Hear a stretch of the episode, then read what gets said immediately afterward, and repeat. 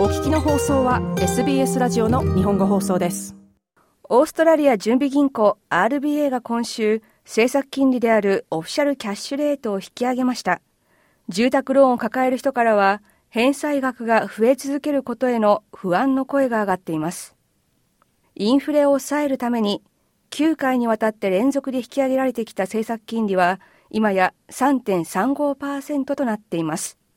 これは2012年以来の高い水準です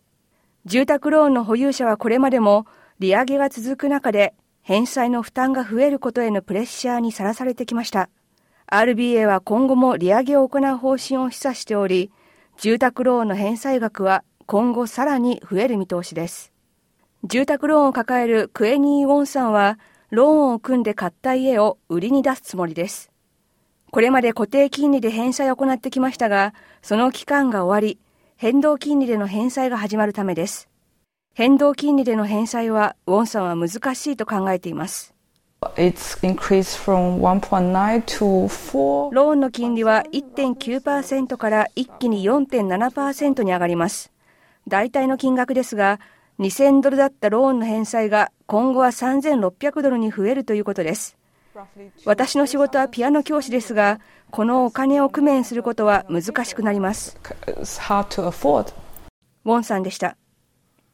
ローンの金利水準に不満のある人に対して専門家はローンの借り換え、リファイナンスを検討することを進めています。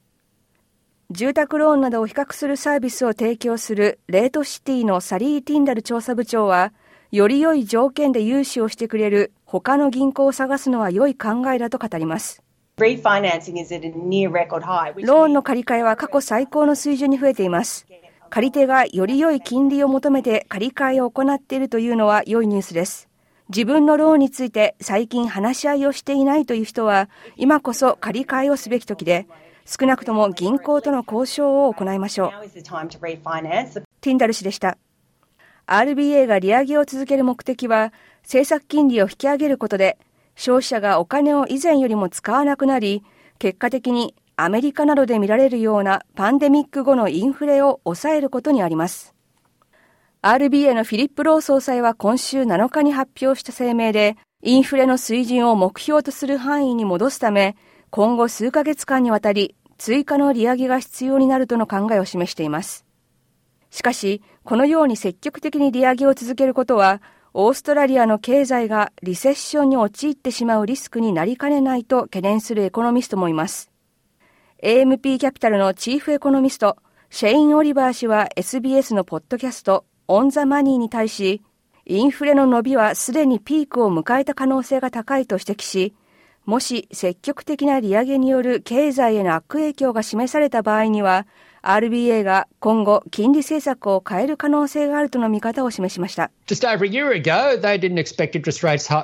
わずか1年とちょっと前まで彼らは利上げは早くとも2024年までは行わないと考えていました。ですから彼らが発表する方針や声明は必ずしも今後実際に起きることを正確に示すものではありません。私たちはこれからの数ヶ月でインフレの勢いが鈍化していること、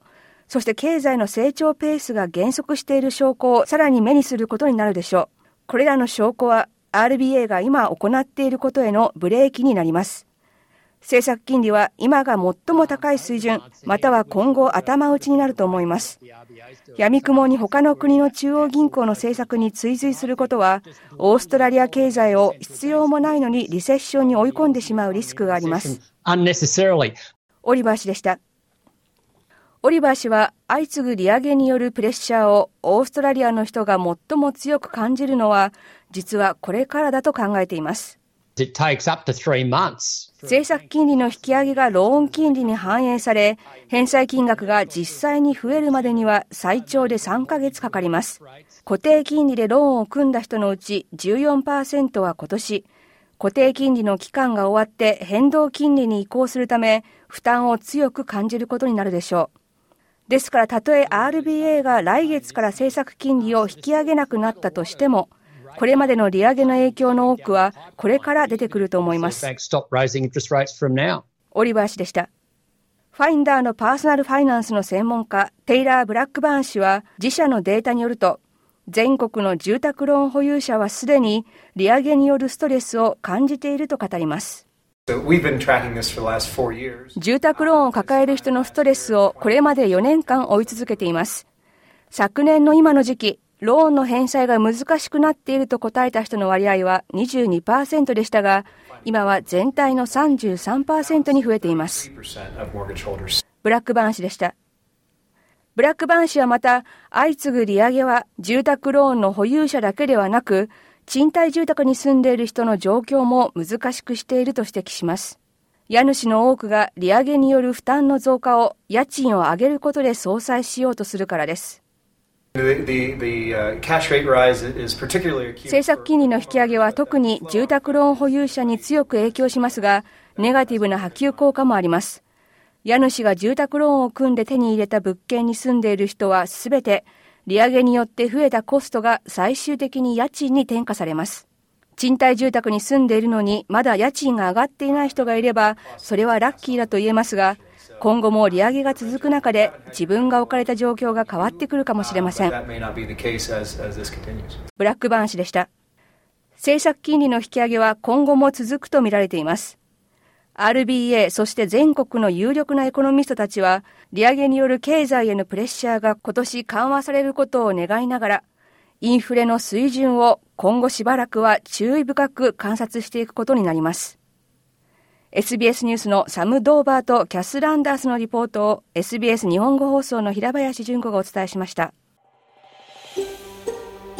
SBS 日本語放送の Facebook ページで会話に加わってください。「